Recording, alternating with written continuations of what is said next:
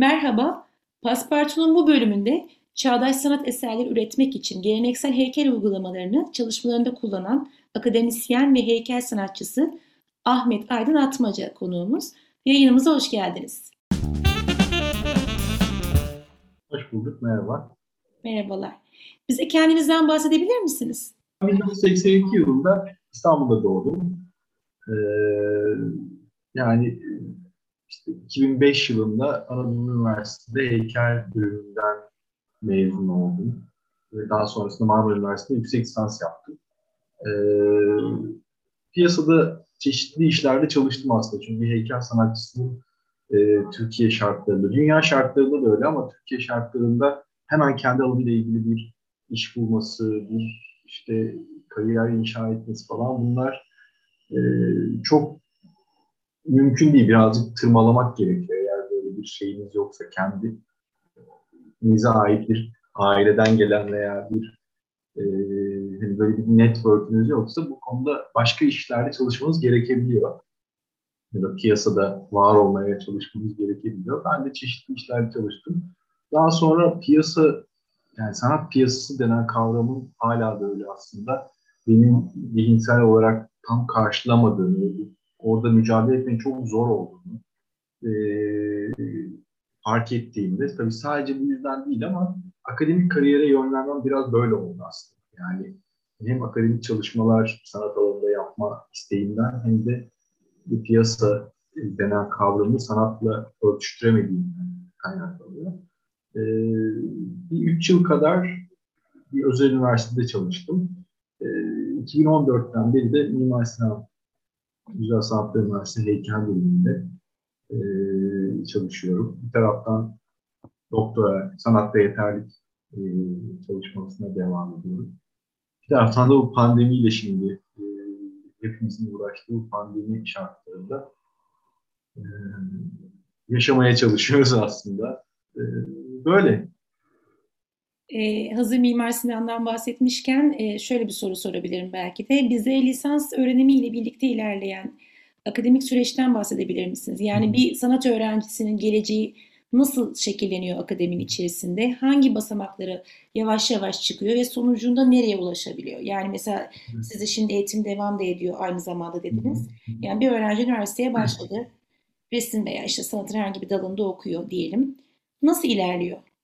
Evet, bu çok güzel ve önemli bir soru çünkü ben eğitim sürecinde e, bu sorular tabii insan hem yani sanatla uğraşan insan açısından da biraz öyle, biraz da gençlikten kaynaklanan herhalde. Bunlarla çok uğraşmıyoruz. Çok bunları e, belki benim kişiliğimden kaynaklanıyor da olabilir.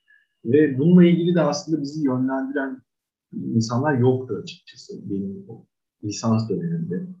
Ee, ama insanların bilmesi gereken yani işte bence mutlaka bu konuda çalışma yapmak isteyen herkes bu işte artık internette bütün her şey bu yönetmelikler e, işte yükün e, akademik kadrolarla ilgili ilanları ve o konularda gerekli olan bütün her şey internette var. Mutlaka bir kere okumaları gerekiyor.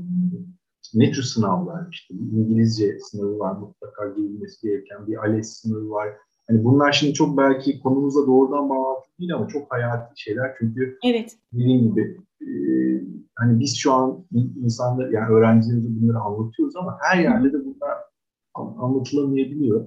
Veya öğrenci bunu e, kafasında bu şekilde e, tasarlamamış olabilir. Yönlendirilmeye ihtiyaç oluyor. Hı hı. Ben öyle bir öğrenciydim. O yüzden biraz geç başladım aslında bu şeye.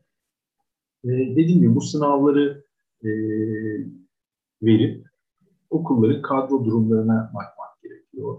Ondan sonra sanatsal çalışmalarınıza da bir taraftan devam etmeniz gerekiyor. Çünkü bir e, bir portfolyonuz olması lazım. Yani bir akademik, çünkü sanat ve akademi kavramı e, yani zor örtüşen bir kavram. Çünkü sosyal bilimler e, neredeyse yani güzel sanatlar diye bir alan var ama neredeyse hı biçimsel olarak biz sosyal bilimler alanı gibi davranıyoruz pek çok e, aşamada. Yani nasıl derseniz işte bizim de e, doktora yapmamız gerekiyor, makaleler yazmamız gerekiyor. Yani bu üzerine tartışılması gereken konular. Ama e, akademik olarak ilerlemek isteyen bir e, sanat öğrencisi mutlaka bu konulardan haberdar olmalı. Hangi sınavları diyelim? İngilizce sınavı nedir? ALES nedir? Bir dosya, bir portfolyo nasıl oluşturulmalı? Bir özgeçmiş nasıl oluşturulmalı gibi konularda birazcık kafayı olması e, gerekiyor. Mutlaka şunu da söyleyeyim bu konuyla ilgili.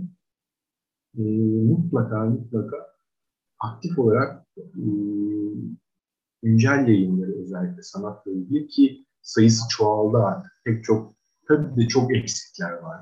Ee, eğer yabancı dili varsa çok e, avantajlı olacak. O yüzden bir yabancı dil eğitimi konusunda mutlaka adım atmalı. Bu İngilizce olabilir, Almanca olabilir, çünkü e, Fransızca olabilir. Yani hangi alanda yayınları takip etmek istediğiyle alakalı bir yabancı dili mutlaka geliştirmesi gerekiyor bir sanatçı bugün özellikle.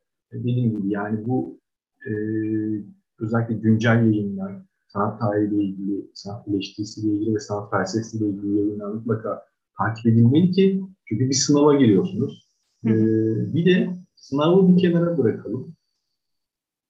Yani bir eğitim vermek e, üzere kendinizi e, donatmak gibi bir niyetiniz var. E, insanlara rehberlik yapmak, yani öğretmen olmak, e, biraz da rehber olmak. Yani bir sanatçı Hele ki Türkiye şartlarında bunu sadece olumsuz anlamda, söyle, anlamda söylemiyorum. Türkiye'nin sanatla ilgili durumu açıkça ortada yani. Ee, onu da belki ilerleyen şeyde konuşuruz. O yüzden çok donanımlı olması gerekiyor yani her açıdan. Ee, bir öğrencinin sanat e, konusunda çalışma yapan. Bu aslında sadece akademik anlamda değil. Yani piyasada var olmak istediğinizde de çünkü piyasada var olmak demek aslında çok tuhaf bir kavram sanat. Sanat ve piyasa kavramı yan yana geliyor olması bile çok garip ama madem böyle gerçekler burada bütün o enstrümanlarınızı donanmanız gerekiyor. Yani zihinsel olarak da e, hem de yaptığınız iş hangisiyse bu heykel olabilir, resim olabilir ya da bir video üzerine çalışıyor olabilirsiniz, ses üzerine çalışıyor, ışık üzerine çalışıyor olabilirsiniz. Bu konuda kendinizi kendi disiplininiz konusunda çok iyi donatmanız ve teorik olarak da çok iyi donatmamız gerektiğini düşünüyorum. Peki oradan şuraya geçelim. Hazır Türkiye'deki sanat, güncel sanat hakkında e, konuşmaya bir vakit ayıralım. Günümüzde neredeyse evlerde dahi bulunan üç boyutlu yazıcılardan da heykel üretilir hale geldi aslında evet. bakarsanız. Heykel sanatı hakkında nasıl bir görüş hakim sizce şu an güncel sanat piyasasında? Çok güzel soru aslında. Bunlar e, şimdi şey e, biz böyle sanattan bahsederken son artık tabii bu 1960'lardan beri belirliyor aslında. Yani çağdaş sanat kavramı ve sanata girmeye başladığından beri aslında daha da geriye gidiyor. Yani bu yüzyıl başına, 20. yüzyıl başına doğru gidiyor. Avantgard akımların ortaya çıkması, modernizmin kavram olarak ortaya çıkıp sanatla ilişki kurması ne kadar gidiyor. Biraz geri gittim ama çok hızlı şekilde geri geleceğim. Çok, e, bu, bu alanlar da çok e, derin konular. Öyle. Ee, yani biz şimdi e, bu gün, güncellik, bugün e, kavramı aslında sanatla bence yani kişisel fikrim bu. Tabii çok kişisel bir fikir değil ama şimdi kısa, uzatmamak için bunu böyle söylüyorum. Hı hı. Güncel kavramı aslında sanatla doğrudan ilişki kurabilecek bir kavram değil. Çünkü güncel demek doğrudan bugün ilgilendiren. Yani şu an yapılan şey. Sanat yani mesela bugün güncel sanat dediğimiz şeye biz 50 yıl sonra ne diyeceğiz? Buna hala güncel sanat olacağız yoksa bu sefer onlara dünün sanatı mı Yani bu kavram üzerine çok düşünülmemiş ve çok çalışılmamış bir kavram olduğunu düşünüyorum. Ee, ve mutlaka bu konuda bir çalışma yapma niyetim var. Şimdi benim çalıştığım sanatta yeterlik e, çalışmam belki bittikten sonra. Çünkü tam da bu güncellik meselesi, işte bu üç boyutlu yazıcılar, dijital teknolojiler, bir takım ışık ve ses şovlarının sanata e, doğrudan katılabilir tabii yani bunda bir beis yok. Bu anlamda söylemiyorum ama bunu yapıştırma e, gibi bir niyet olduğunda çok bariz bir şekilde bu e, nasıl diyeyim bir anda çok dışsal bir şeye dönüşüyor. Ne demek bu dışsal şey? İşte bugün e, dediğiniz gibi işte bir üç boyutlu yazıcı var elimizde. İşte bir takım dos yani bu kendi yaptığınız şeyler bir takım dosyalar var. Oradan çıktılar alıyorsunuz. Ee, onları bir takım başka şeylere dönüştürüp dönüştürüyorsunuz falan. Yani bu bir taraftan çok kolaylaştırıcı bir, bir tarafı var. Yani çok olumlu bir tarafı var aslında. Yani bu herkesin hem bilgiye hem, hem teknolojilere kolaylıkla ulaşabiliyor olması çok çok e, olumlu. Ama burada e, siz de bir eğitimcisiniz. E, bunu çok iyi bir şekilde gözlemliyorsunuzdur. Bugün insanın, biz de dahil olmak üzere ama daha çok öğrenciler açısından bakalım. Bütün bu teknolojiye ellerinin altında olması, bütün bunlara hakim olduklarını zannetmelerine sebep oluyor. Yani bunun evinizde üç boyutlu yazıcı olması demek, sizin bu e, teknolojiyi kullanıyor, kullanmayı bilmeniz de yetmiyor yani. yani.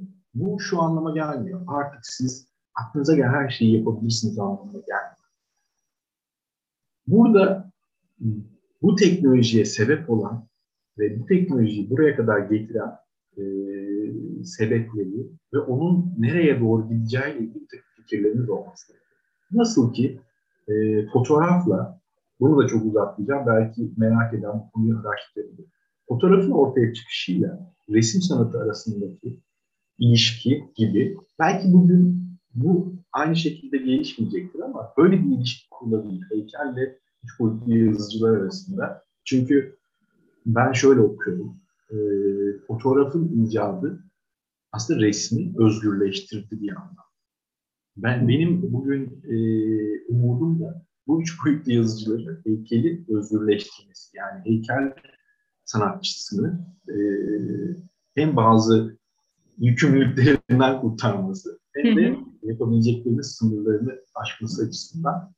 Dediğim gibi bir taraftan bu dijital teknolojiler, şimdi bir de bu NFT diye bir şey evet. kripto sanatlar bunlar. Bunları aslında şeyi ayırmak lazım. Ee, işte bu başta bahsettiğim piyasa, işte bir sanatın yatırım aracı olması, onun bir başka bir şeye dönüştürülüyor olması meselesiyle buna başkaları ilgileniyor, ilgilenmiyor. Yani buna yatırımcılar, galericiler, bunlar yani sanatçının doğrudan bu konularla e, yatıp kalkıyor olması, kafasını sadece buna e, yoruyor olması bence büyük bir e, yanlış ve insanların kendi bu kelimeyi çok sevmiyorum ama kullanımından dolayı kişisel gelişim e, o anlamda kullanmıyorum. Gerçekten doğrudan kişisel gelişimi açısından çok büyük bir e, hata olduğunu düşünüyorum. Yani bu işi bırakın yatırımcılar düşünsün. İşte o dijital teknolojilerin nereye gideceğini, onun yatırım aracı olarak nasıl değerleneceğini. Çünkü bir süre sonra e, aa işte burada üç boyutlu yazı çıkmış, aa işte burada ışık şovlarıyla sanat yapılmış, burada ses şöyle olmuş, bilmem ne olmuş derken gerçekle bağı insanları, sanatçıları kopmaya e, başladığını düşünüyorum. Yani bu konular çok girift ve çok derin konular. O yüzden böyle bazı e, cümleler kopuk gibi olabilir sadece burada bazı ipuçları olarak veriyorum çünkü çok uzun üzerine Doğru. Derin, derin çünkü sanatın içeriği. Evet ama en azından dinleyen e, insanlar için hani bunların neleri içerdiği, neleri, nelerle ilgili başka okumalar yapmak gerektiğiyle ilgili belki ipuçları e, veriyor olabilir. E, dediğim gibi konuşmanın devamında da bu konuları farklı konularda, farklı şekillerde ele alacağız zaten. Biraz isterseniz sizin üretiminize odaklanalım şimdi. Konstrüksiyon isimli serinizden bahsedelim isterseniz. E, kent yaşamında kendi varoluş olanaklarını ve sınırlarını arayan bir insanın imgesi temsil edilmekte. Neler var bu seride? Şöyle, e, şimdi bir süredir e, nasıl diyeyim yani yaptığım heykeli bir hazır malzeme olarak görmeye başladım. Yani bir e, şimdi heykel sanatında işte figür var, e, figüratif heykel var, soyut heykel var, minimalizm, bir sürü şey var. Şimdi bambaşka yerlere gidiyor. Artık işte instalasyon var, hı hı. video heykel var. Bir sürü heykelin kendi içinde e, hem tanımlı hem de tanımsız bazı alanları var. Ben uzun zamandır e, figürle aslında çok ilgilenmiyorum. Yani çok üzerine varmadım. Ama çok da ilgimi çeken, e, yani lisans döneminde daha çok İşte oradan biz e, klasik heykel eğitiminde işte canlı modelden işte portre çalışıyoruz, büst çalışıyoruz, figür çalışıyoruz. E, yani orada bırakabiliyor öğrenci sanat işinde yani figürle bir daha hiç uğraşmıyor ya da kendi figüratif bir e, dille e, ifade etmeyi tercih edebiliyor. Ben işte orada birazcık figürden uzaklaştığımı düşünüyorum. Tekrar figür çalışmak için bir e, fırsat buldum diyeyim aslında. Hmm. Ama bunu da e, tabii bugün yani 21. yüzyılda yani bütün gelişmelerin ışığında sadece figürü e, işte modernizmin başında olduğu gibi yani Rodin gibi ele almamız mümkün. Bu işte anakronik yani biraz çağ dışı bir yaklaşım oluyor. O yüzden bence figürle uğraşmak bugün çok daha zor. Çünkü e, orada başka bir şey bulmalı. Yani bugün nasıl figür yapacağım, bugün o figürle ne yapacağım konusunu düşünmek gerekiyor. E, bunu tabii bulduğumu iddia etmem. Ben de bu konuda e, aslında düşünüyorum. Yani bugün evet figür çalışmak benim için e, hani bu çok doğru bir tanım olmayabilir ama benim sevdiğim bir şey. Yani heykeltıraş olarak bu konu üzerine çalışmak istediğim ve çok keyif aldığım bir konu. Ama işte dediğim gibi bir yandan da böyle bir yaptığım şeyin çağ dışı olması e, ve şey de aslında çağ dışı olma ve güncel olma ikisi de aslında ayrı bir tuzak. Bunların ortasında bir alan ararken bulduğum bir konu, bir konstrüksiyon. İşte e, yaptığım figürleri parçalayıp bir takım e, inşaat konstrüksiyonlarına yani o iç yapılara benzeyen yapılar eklediğim e, bir seri bu. Bunun işte Hergiz Müzesi'nde teras sergilerinde e, büyük ölçekli bir tanesi sergilenmişti. E, daha sonra bunlara devam etti. Bunlar neler içeriyor? İşte bir e, genelde yani ilk yaptığım ve Hergiz'de de sergilediğim figürde e, böyle takım elbiseli. Yani daha böyle işte buna diplomatik diyebiliriz ya da bir iş, e, iş yaşamı içerisinde. Yani bir e, böyle kendi kılığına, kıyafetine e, dikkat etmesi gereken bir iş içinde olan bir e, insan figürü aslında. E, bu zaten bir kendiliğinden bir kafes aslında. Yani bizim bütün toplum içerisindeki kendimizi e, var etme biçimlerimiz bir kafes. Yani e, kıyafetimiz olabilir, bir takım elbise de olabilir, e, başka bir kıyafet de olabilir. Bu kendiliğinden bir e, kapatılma e, durumu aslında. Tabii bu çok olumsuz bir bakış gibi gelebilir bunu dinleyen bir insan ama bu bu bir gerçek. Yani biz toplum içerisinde bunu olumlu veya olumsuz algılayabiliriz. Toplum içerisinde normal bir şekilde var olmak için bazı e, nasıl diyeyim bazı şekillere girmemiz gerekiyor. Bu takım elbiseleri çok belirleyici bir şey. Dediğim gibi bu bir diplomat görüntüsü de olabilir, bir yönetici olabilir, bir e, sıradan bir ofis çalışanı da olabilir. Çok e, şeyi ifade eden bir e, nasıl diyeyim, bir sembolik bir durumu da var. E, yani tabii heykeli böyle anlatarak evet. çalışmak zor bir şey bir taraftan ben biraz da böyle bir sanatçının kendi yapıtı üzerinde konuşması meselesine de çok kafayı Yani bu çok e, rahatça yapılan bir şey bugün günümüzde ama üzerine çok düşünülmesi gereken bir konu. Yani çünkü şöyle bir durum var. Heykel zaten bir, yani bu birçok insan için çok klişe gelebilir. Heykel bir dil. Yani kendi dilini yaratan, sanatın kendisi öyle. Buna tekrar üzerine bir yeniden bir dili e, oturtmaya çalışmak sanatçının değil aslında bu yazarın işi olmalı. Yani bu, bu da eleştirmen sanat tarihçisi, sanat yazarı. Yani yaz, sanatçının o dili kendi diline tekrar tercüme etmeye çalışması bazen çok kötü sonuçlar doğurabiliyor. Ben bundan özellikle araya kendi konuşmamın arasında girmiş oldum aslında.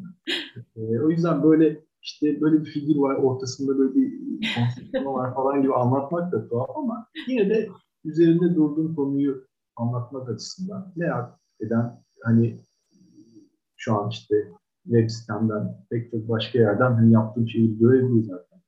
Ee, bu figürleri dediğim gibi başta söylediğim gibi bir hazır malzemeye dönüştürüyor. Ne demek bu hazır malzemeye dönüştürüyor? İşte onları bitirdikten sonra yani bir sergileyecek halde bitirdikten sonra onu parçalamaya başlıyorum figürleri. İşte kesiyorum, e, başka şeyler eklemeye başlıyorum. İşte bu seride de bir takım konstrüksiyonlar yani kendi içinden e, patlamış gibi yani bir tekrar bir kafes ya da bir yapı oluşmuş gibi. E, bir taraftan doğrudan bir anlatım da içinde aslında. Yani baktığımızda iki ayrılmış bir ortasında böyle bir kafesi andıran ya da bir inşaatta andıran bir e, demir yapı var.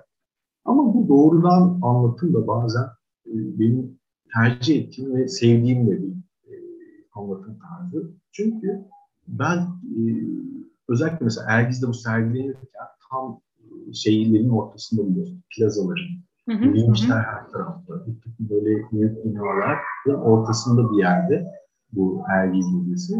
E, etrafa baktığımızda gördüğümüz şey de o aslında. Yani bu inşaatın, bu vinçlerin, konstrüksiyonların arasında kendini bir şekilde var etmeye çalışan bir insan. Kentli insan, şehirli evet. insan diye bildiğimiz evet. belki bir yani şey. Bir taraftan kent, bir şey kurarken kendi parçalanan, paramparça olan bir insan. Çünkü e, bakıyoruz mesela bir yönetici işte olduğunu düşünüyorum karşımızda. İçinde bir sürü sıkıntılar ya da yönetici olmayabilir, sıradan bir çalışan bulur. Ama çalışma sırasında yani o toplum hayatının sürdüğü sürece yüz ifadesinden duruşuna kadar bunların hepsini saklayarak yani bütün içinde yaşadığı duyguları saklayarak e, yaşamına devam etmesi gerekiyor. Bir toplantı sırasında aklınıza e, o an çektiğiniz bir sıkıntı gelip ağlamaya başlayamazsınız. O sizin bir kafesinizdir. Yani o e, o illa dediğim olumsuz yani aklınıza komik bir şey gelip gülemezsiniz. E, kendinizi bir e, başka bir şey çevirmeniz gerekiyor. Bu seri biraz bununla ilgili. Yani zaten şimdi üzerinde çalıştığım konu da e, sanatta yeterlikte e, varoluşçuluk ve heykel ilişkisi üzerine lazım. Varoluşçuluk da birazcık aslında bu e, bu konularla biraz bağlantılı. Belki e, onu da e, konuşuruz. O zaman hemen oraya geçelim. Varlık hakkında sorular başlığıyla ürettiğiniz çalışmalar bize neler anlatıyor? Ee, şimdi tabii bunlar aslında e, birbirini takip eden çalışmalar. Hı-hı. Yani işte o parçaladığım e, bir figürü bir şeyde kullanırken bir taraftan da malzeme deney, deneyleri yapmayı çok seviyorum. Yani heykeli yaparken yani ilk konstrüksiyonunu, işte o iç yapısını, iskeletini kurmaktan işte üzerine çamuru, kalıbının alınması, onun dökümünün yapılması. Bütün o aşamaları e, ben kendim yapıyorum. E, öğrencilere de, öğrencilerime de bunu bu şekilde yapmaları konusunda onları e, tabii bazen yardım aldığım, bir de ustalardan yardım aldığımız zamanlar oluyor ama hı hı. tekniğe hakim olmak gerektiğini Yaptığınız tekniğe hakim olduğunuz zaman özgürleşiyorsunuz. Ne demek bu özgürleşme? Ben işte bir takım deneyler yapıyorum işte bu e, polyester, epoksi gibi malzemelerle e, tek o, o malzemeyi kullanmayı bildiğim için sınırlarını zorlayabiliyorum. O sınırda yani bir ustayla çalışırken deney yapamam. Ya işte ustacığım şunu şöyle yap bunu diye. Ama onu o tekniğe hakimseniz bunu kullanmaya da bilirsiniz. Yani. E, ama bunu biliyor olmak, atıyorum yine bir ustaya çalıştığınızı düşünün kalıp alırken. Doğrusunu biliyorsanız usta yanlış yaptığını ona müdahale edebilirsiniz. Mesela bu bile Veya doğru yönlendirebilirsiniz ustayı evet. doğru adımlarla ilerlemesi evet. için. E, bu seri de aslında bu teknik e, deneyler sırasında hmm. ortaya çıktı. İşte bunlarda neler var işte e, yine parçalanmış figürler, büstler var. Onların böyle yukarı doğru uzanan bir takım Hı-hı. uzantıları var. Bu uzantılar e, üzerine düşünürken aslında biraz da o konuyu varoluşçuluk üzerinden, işte bu varlık üzerinden okumaya çalışmak, e, çalışmam gerektiğini düşündüm. E, nedir bu? E, yani insanın bu varlık hakkında soru meselesi hala üzerinde çalıştım. İşte felsefenin temel sorusu aslında varlık sorusu. Yani var, yani felsefi ortaya çıkaran kaygılardan biri ben. Varlık var mı? Yani yoksa yok mu? Ya da varsa işte bütün bu soru varlığın e, neliğiyle var olup olmamasıyla, e, nasıl var olduğuyla, ne olarak var olduğuyla ilgili sorular sormaya başladıkça insan dünyayı ve dünyada olma biçimini ve e, bizim varoluşa karşı yani yaşamımıza karşı verdiğimiz tepkiler e, ve bizim insan olma biçimlerimizi e, ortaya koyuyor. Demin dediğim gibi bir toplantı sırasında aklımıza bir e, insani bir konu geldiğinde onu terk edip oraya dalmanız mümkün değil. Yani insanın kendine kurduğu ve kendine kurduğu yaşantı biraz insanın kendi varoluşundan, kendi iç dinamiklerinden, e, onu uzaklaştıran, onu yalnızlaştıran ve yabancılaştıran bir yabancılaşma kavramı da önemli. Ben burada birazcık bu duyguları yaşayan ve bu duygularla e, hele ki şimdi bu kapatılma diyeyim artık. Hepimiz, bütün dünya e, evlerin içinde bir yeni, yeni bir yaşam tarzı geliştirmeye başladı. Ve hepimiz sürekli olarak acaba ne zaman normalleşeceğiz gibi sorular. Herkes haberlere bakıyoruz. Uzmanlara bunu soruyor. Ne zaman normalleşecek? Ama geriye dönüp acaba normal miydi sorusunu bence sormak gerekiyor. Yani e, mesela diyor ki insanlar ne zaman tekrar işte parklara, bahçelere, kafelere, restoranlara gideceğiz. Ama şunu atlıyorlar. Hayatı zaten böyle geçen bir sürü insan var. Yani bizim şu an anormal dediğimiz şekilde yaşamak zorunda olan bir sürü insan var. Biz asla normalleşemeyiz. Yani bu soruyu sormayı bırakmazsa yani dünyada bu var, varlık biçimimizle e, insan kendi özüne yani kendi özünü bu şekilde oluşturamayacağını anlamadığı sürece bence normalleştireceğiz. Bu konuyu da çok çok çok uzatmadan şeyi söyleyeyim. Bu öz meselesi çok önemli. Hı hı. Benim içinde varoluşluk meselesiyle ilgili de bu e, öz denen mesele yani insanı oluşturan şey, insanı diğer varlıklardan ayıran şey bir taraftan da e, bakıyorum işte bu çok temel bir durumdur. İşte bir kedi dünyaya geldiğinde bir kedi olma özelliklerini tamamen içinde bölünür. İşte onun kendi temizlemesinden, annesinden süt emmesine, işte avlanma biçimi, koku alması, bütün bunlar o, o donanımla gelir yani. Ama insanın böyle bir donanımı yok. İnsan bu donanımı kendisi ediniyor. Yani bu kendi inşa ediniyor. İşte bir öğretmen mi olacak, marangoz mu olacak, heykeltıraş mı olacak, iyi bir insan mı olacak, kötü bir insan mı olacak? Bu ne anlama geliyor?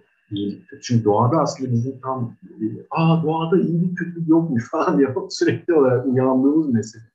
Bizim bu konularla doğrudan bir bağlantı olmadı. İşte insan bunu metafizik bir şekilde açıklamaya çalışıyor. Bilimle açıklamaya çalışıyor. Onunla açıklamaya çalışıyor, bununla açıklamaya çalışıyor. Ama sürekli olarak yabancılaştığı, kendiyle e, sürekli olarak o benim yabancılaşma yaşadığı varoluşla e, hala yani binlerce yıldır biz bu şekilde yaşamaya devam ediyoruz. Bu seri özet e, geçişinin biraz biçimsel olarak yani heykel de birazcık böyle bir şey yani konuları e, biçimsel olarak işlemeye çalıştığımız, onlar hakkında bugün e, görsel fikirler ortaya atmaya çalıştığımız konular. Dediğim gibi ben şöyle demiyorum yani başta dediğim hani sanatçılar kendinden bahsetmeyi, işlerinden bahsetmeyi sever. Bu şu demek değil, e, bu bir öneri de olsun aslında genç insanların da dinlediğini düşünerek. E, işte klasik bir soruya klasik cevap. İşte bu işlerinizde ne anlattınız? İşte bunu anlattım. Ama anlatamamışsınız. yani böyle de bir şey var. Yani bunlar bir şey, e, böyle formüller üzerinde işlemez. Ben burada bu yüzden bu kadar uzun uzun anlatıyorum. Bu konularla ilgileniyorum. Bir taraftan heykelle ilgili böyle konularla ilgileniyorum bunları birbirine kesiştirmeye çalışıyorum aslında. Ama bir başkası, mesela bir sergide küçük bir çocuk geldi, bir heykele bakıp Harry Potter'daki bir karaktere benziyor. Şimdi ben o çocuğa yavrum bak benim işte var hakkında şunlar bunlar diye olmaz yani. İzleyici, sanatçı e, nereye yönlendirmeye çalışırsa çalışsın. O kendi dünyasında bir karakter. Ki ben bunun böyle olması gerektiğini. Çünkü sanat bir taraftan böyle e, doğrudan bilgi alışverişiyle ilgili bir şey değil. Duyguyla ilgili. Yani hislerle, sizin hislenmenizle e, ilgili. Yani bir sanat e, eserinin karşısında bilgi almak, bir konuyla ilgili bir takım araştırma sonuçları, bugünün sanatı biraz böyle çünkü. İşte şunları şunları araştırdım ve onları bir sanat eserine çevirdim de bana bunu e, yok saymak açısından söylemiyorum ama hı hı. benim sanat anlayışıma çok yakın değil açıkçası.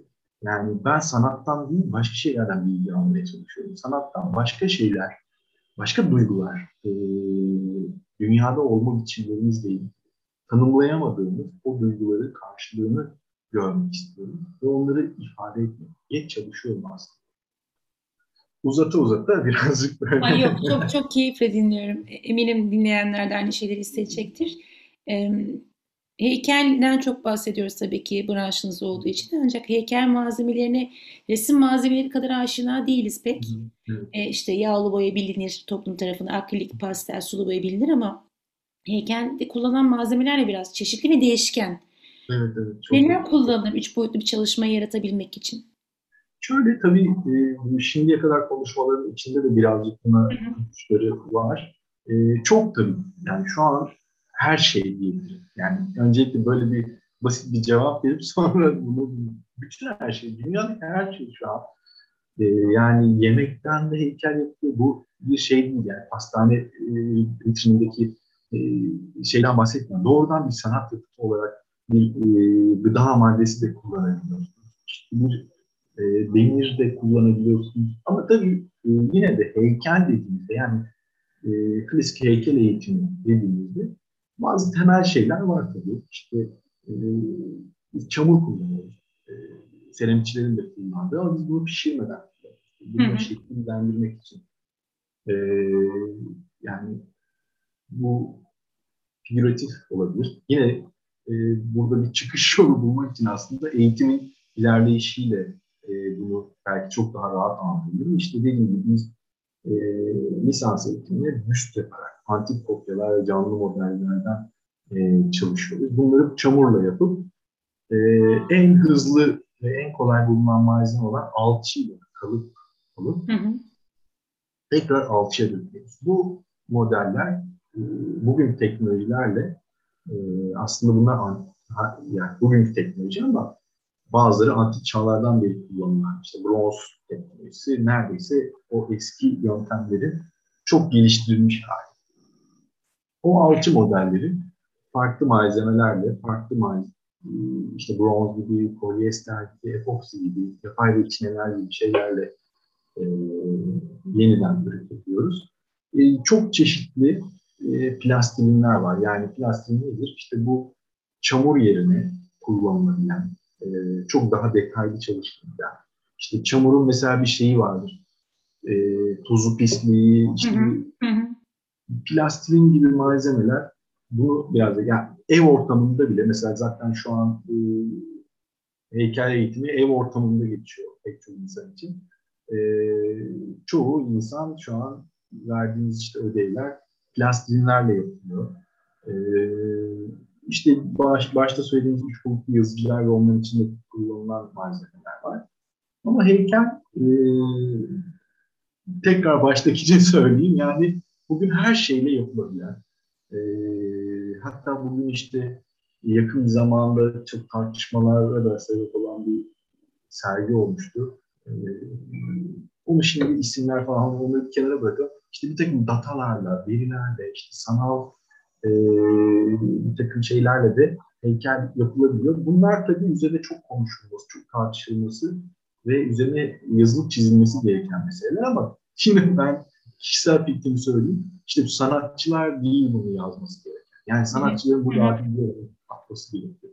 Kendi e, tabii ki de yazıyla, felsefeyle e, mutlaka ilgilenmeli. Mutlaka bu konularda e, mümkünse uzmanlaşabilmeli sanatçı. Ama eğer ki doğrudan bu işin uygulamasıyla, pratiğiyle ilgileniyorsa yaptı, en azından kendi yaptığı işin e, eleştirisini ya da onun içeriğiyle ilgili uzun uzun sayfalarca metinleri yazmayı bence e, yazarlara bırakmalı. Tabii ki de sanatçının kendi yaptığı işle ilgili fikri mutlaka olur. Yani bahsettiğim şey e, işte fırçamızı, tuvalimizi alıp işte empresyonistler gibi ışığın içinde doğada koşalım anlamında bir e, şeyden bahsetmiyorum. Bu da olabilir. Bunu da iş irade bırakmak açısından söylemiyorum ama yani bu sanatçı otursun heykelini yapsın gibi bir şey değil.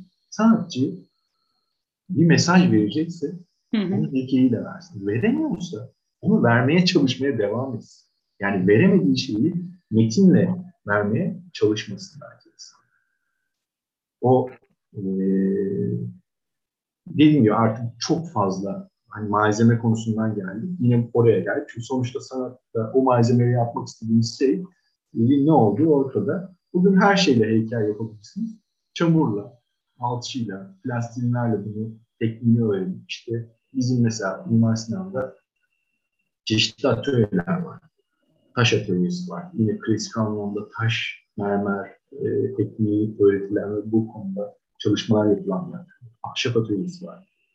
Takı atölyesi var. Geleneksel anlamda takı yapılan metal atölyemiz var. Ee, onun dışında yeni e, kurulan bir deneysel heykel atölyesi var. Daha çeşitli malzemeyle e, ve daha deneysel yöntemlerle heykel yapılabilen işte orada mesela üç boyutlu yazıcıları falan kullanıldığı bir şey de var.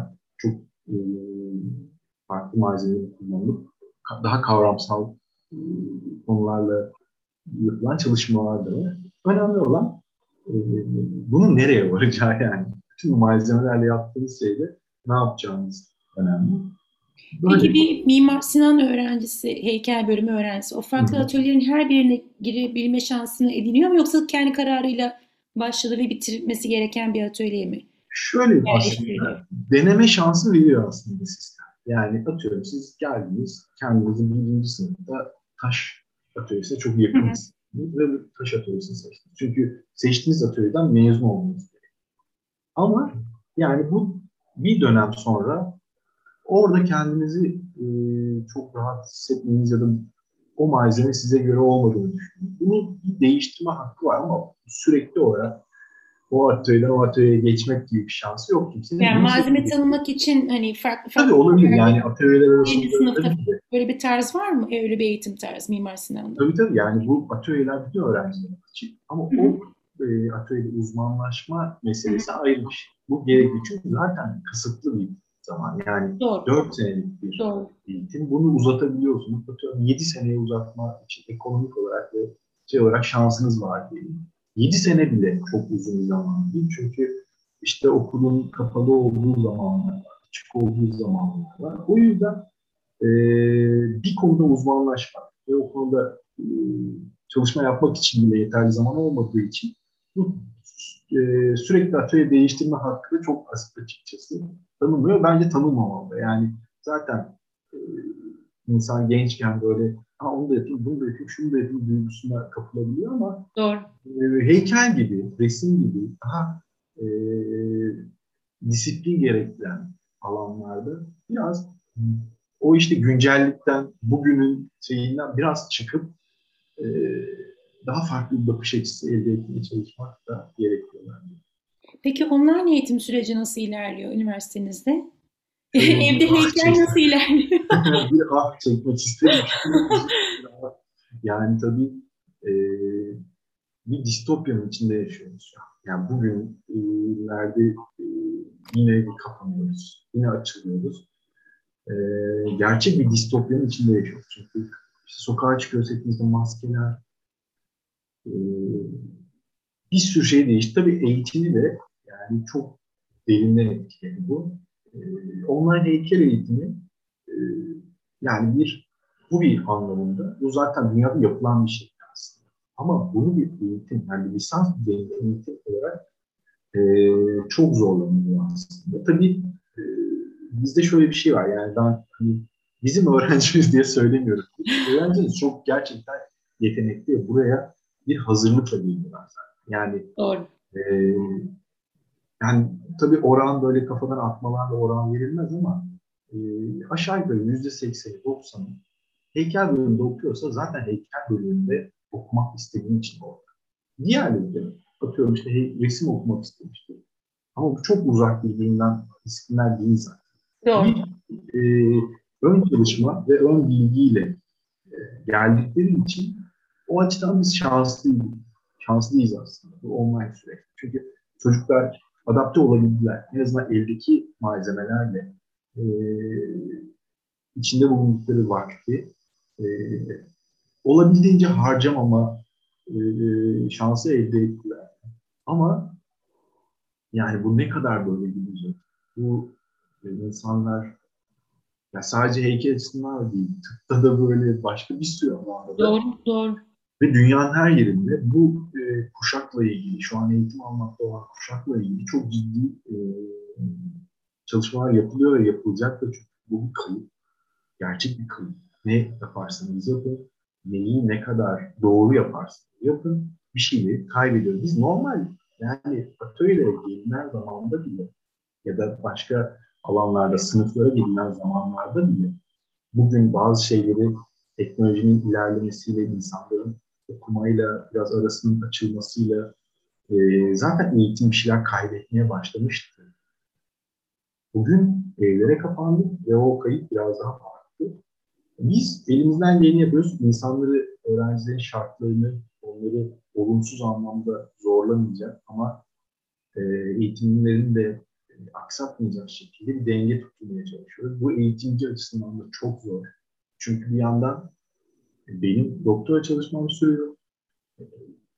Hepimizin işte sergiler yapması gerekiyor, akademik çalışmalar yapması gerekiyor. Bir taraftan bu online eğitimlerin programlanması ve Kafa genel olarak şey yapılması gerekiyor. Bir taraftan şu an biz konuşurken de kapıyı zorlayan bir oğlum var mesela.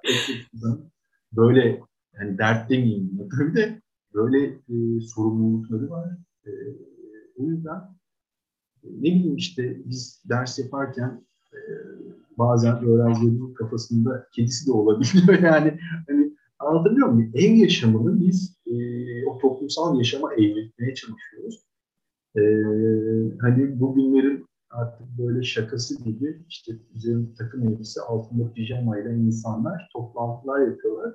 Bu e, bence yani bir şeyde yaşıyoruz gibi geliyor bana. Ben öyle diyorum insanlarla konuşurken sanki bir felsefe laboratuvarı gibi yani yani düşüncenin bütün işte kitaplarında okuduğum, merak ettiğim e, teorilerin çoğu bugün sokakta gözümüzün önünde yaşanıyor gibi geliyor.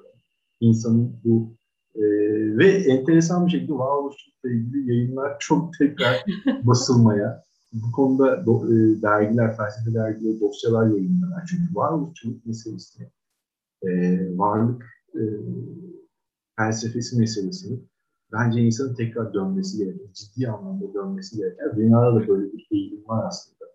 E, doğru zamanda çalıştığım için yani varoluşçuluğu mutlu mu olmalı, mutsuz mu olmalı karar veremediğim bir dönemdeyim aslında.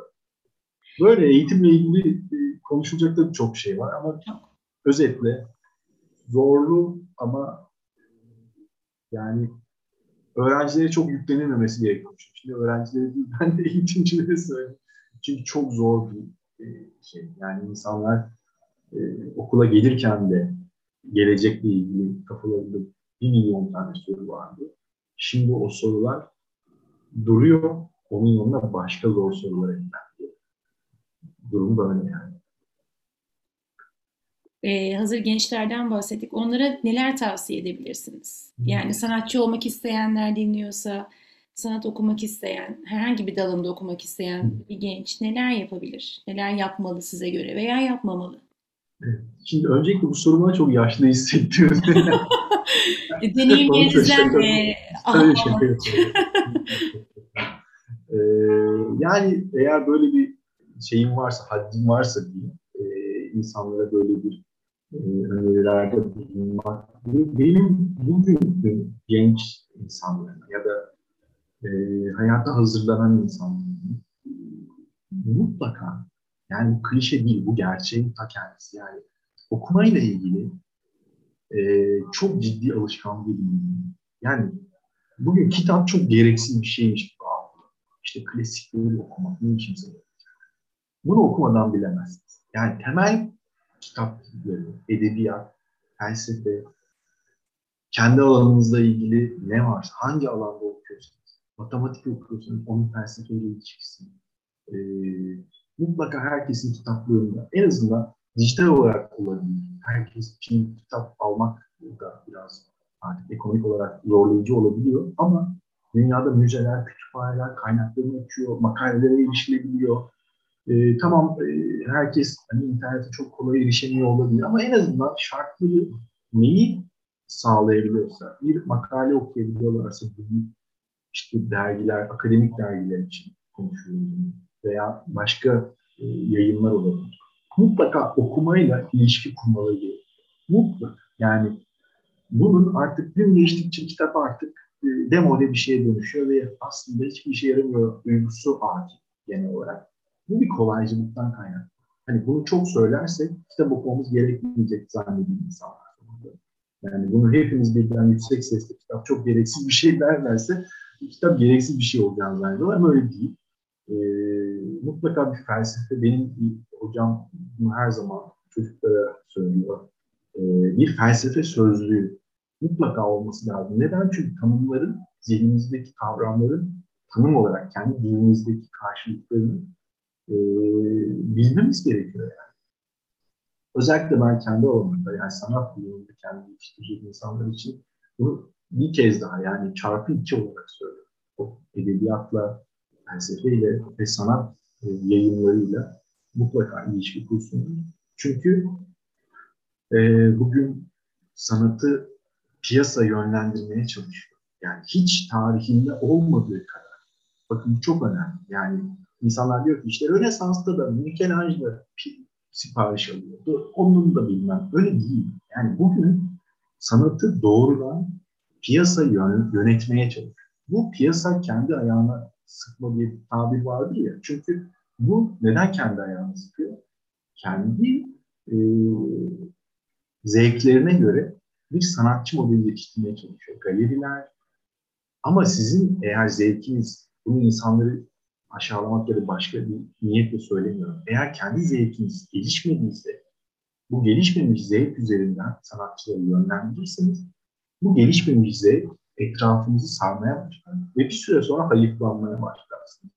İnsanlar ne kadar zevksiz, ne kadar kötü bir dünya yaşıyor. Ama bunu yaratan aslında siz olun. Ama bunu fark etmeliyiz. O yüzden piyasanın e, sanatçıları neredeyse artık felsefeyi e, hani artık işte biz de şimdi online bir görüşme yapıyoruz ama işte online seminerler, online tamam bunlar çok güzel. insanları uzmanlarla e, doğrudan karşı karşıya bu bilgileri almaya çalışması, bu kayıp zamanı yakalamaya çalışması insanların çok güzel. Ama bunun e, dozunu da kaçırmamak gerektiğini düşünüyorum. E, bu yüzden bu hani silahları donanmak değil çünkü bu yanlış negatif bir duygu oluyor. O enstrümanları e, sahip olmak diye bunu ifade edeyim. E, sizi yönlendirmek isteyen, sizi yanlış bir tarafa doğru kendi zevklerine, kendi e, yanlış bilgilerine göre yönlendirmeye çalışan insanlara karşı donanımlı olmalısınız diye bir e, öneride bulunabilirim. Çünkü piyasa artık böyle bir şey. Kendini yetiştiren çok çok iyi e, yetiştiren insanlar da var. Ben burada genelleyici konuşmuyorum ama hepimiz biliyoruz ki e, çok iyi, çok yetenekli genç sanatçılar e, çok yanlış şekilde e, de yönlendirilebiliyorlar. Biraz bunun dışında bu e, işin bir tarafı, diğer bir tarafı da hangi alanda ilerlemek istiyorlarsa o konuda da bu resim olabilir, işte, bir heykel olabilir, dijital e, yönelimler olabilir, video olabilir, ışık, ses olabilir. Bu konuda disiplinler arasılık denen kavram şu an böyle bir hakim gibi görünüyor ama bu da içi boşaltılmaya e, boşaltılan bir kavram. Çünkü disiplinler eğer yoksa disiplinler arasılık diye bir şey yok. Yani siz disiplinleri ortadan kaldırarak disiplinler arası çalışma yapamazsınız. O yüzden kendi disiplinine ancak hakim olan insanlar, başka disiplinlerle ortak çalışmalar yapıp oradan yeni bir söylem e, ortaya koyabilirler. O yüzden kendi e, uzmanlaşmak istediği konularda da sıkı çalışsınlar diye. Şimdi konuşmalarınızdan beslendiğiniz alanlardan birinin felsefe olduğunu algılayabildim. Ee, onun dışında ilham aldığınız sanatçılar da olabilir tabii ki, düşünürler de olabilir. Kimler var? Ee, belki dinleyicilerimize de biraz fikir verecek. Belki hiç tanımadıkları bir sanatçı isminden bahsedersiniz ve araştırmalarıyla onlar da o şekilde yol alabilirler. Kimlerden ilham alırsınız? Ee, yani bugün mesela zaten dünyaca herhalde heykel alanında en böyle bilinen e, Anthony Gormley e, İngiliz bir sanatçı. E, onun yapısı beni çok etkiliyor. Tabii orijinalini hiç e, görme şansım olmadı. İnşallah bu kapatmalardan, karantinalardan sonra hani başında demiştim ya normal ne zaman normal olacağız bilmiyorum işte normal olabilirsek eğer e, yeni bir yaşantı olacağı kesin. Çok görmek istediğim, çok böyle karşısında durup onu deneyimlemek istediğim bir e, sanatçı. Çünkü o e, doğrudan kendi üzerinden aldığı kalıplarla bir takım figürler e, yapıyor. E, bu kalıp, e, kendi üzerinden aldığı kalıplardan bahsederken bir iç dünyadan bahsediyor. Mesela bu çok gizli, örtük yani sezgisel bir anlatım taraftan. Çünkü e, evet bunu sanatçı anlattığı zaman bir e, şey ifade ediyor belki. Ama yine de bizim onu e, keşfetmemiz için, o konuda bir düşünce üretmemiz için de bize bir alan açıyor. E, o yüzden Anthony Browning bu e, insan mesela işte başta da demiştim ya bir figür yapan birisi bambaşka bir düşünce tarzı geliştirdi. O anlamda Anthony Browning bence çok büyük bir ilham. Figür çalışacak bir insan için güzel. Ee, aslında çok şey var kafamda ama yani çok da böyle dallandırıp budaklandırmayayım. Türkiye'den de çok böyle çok iyi ve önemli sanatçılar var. Ama bugün özellikle bir e, genç sanatçı var. E, Cumhuriyetine dönmüş. 40 yaş altı diye adlandırılan. Evet evet 40 yaş altı ama o, orada e, büyük abilerimiz, ablalarımız da görüyoruz o 40 yaş altları meselesinde. Artık herkes genç sanatçı gibi. O yüzden evet çok çok sevdiğim, çok beğendiğim bir sürü sanatçı var ama şimdi e, çok klasik bir düşünce gibi gelebilir birçok insana ama ben şöyle düşünüyorum. İşte 40 aslında çok güzel söylediniz. 40 bir sembol ve eskiden şey hakim. E, 40 yaştan sonra kişisel sergi yapılır. Böyle bir kalıplaşmış bir düşünce vardı ve insanlara bu şu an çok itici gerekir. Ama burada bence bunun üzerine düşünmeli insan. Niye böyle bir şey söyler? Bununla ilgili bir şaka da var işte. Ee, artık böyle biraz yaşlanmış e, sanatçılar şey diyor. Biz gençken sergi açmak istediğimizde oğlum işte ya da kızım 40 yaşını doldur öyle gel. Şimdi sergi açalım. Yaştan şimdi de genç sanatçı arıyorlar. Yani biz ne zaman sergi açacağız? Böyle bir komik bir durum var. Yani e, gerçekten bu parodiye dönmüş. İşte genç sanatçı, yok şöyle sanatçı, yok böyle sanatçı. Ama belli bir kişisel sergi açmak ya da bir çünkü bu çok önemli bir kelime aslında. Kişisel yani kendinize ait bir alan açıyorsunuz. Ben biraz şeye benziyorum. Bir roman yazmak gibi bir şey olmalı aslında. Hmm. Yani o kadar insanlar hafife alıyor demek istemiyorum ama bazen bu oluyor. Yani bir roman yazmak ya da bir film biz, bizim eserimiz yani toplu olarak yaptığımız bir eser gösteriyor. İşte piyasa yönlendirmesi dediğim mesele bu. İşte kaç kişisel sergin var, kaç milyon eser var, kaç tane kaç kolektif eserin var, kaç ee, yayında yayınlandın?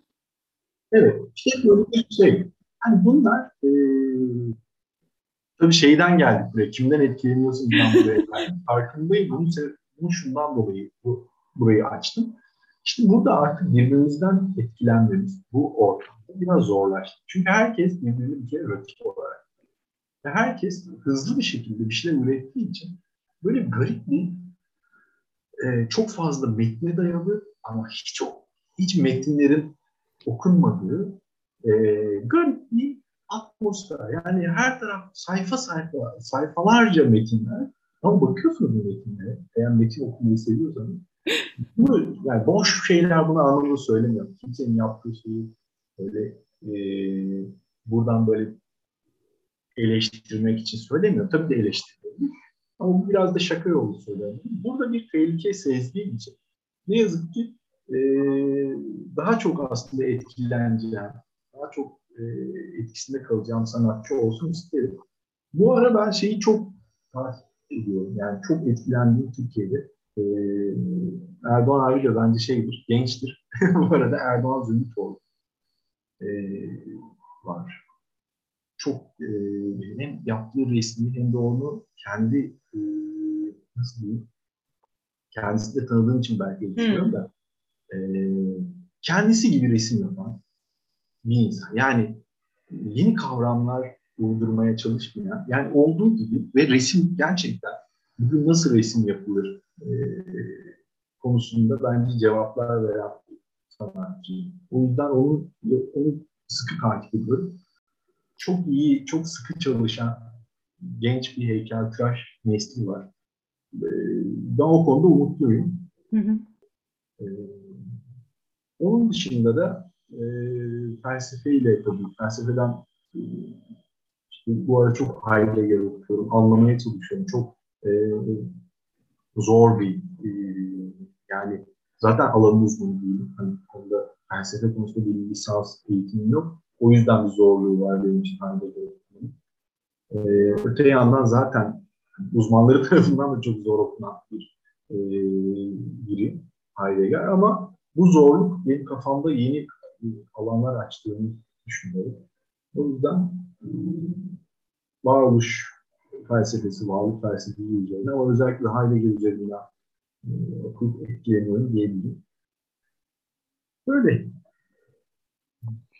E, Ahmet Bey, Paspartu'ya katılımınızdan dolayı e, bu keyifli sohbet için size çok teşekkür ediyorum. Ayrıca sanat yolculuğunuza da başarılar dilerim. Umarım keyifli olmuştu dinleyen insanlar için de. Çok çok teşekkür ederim. Ben de çok keyif aldım. Çok sağ olun.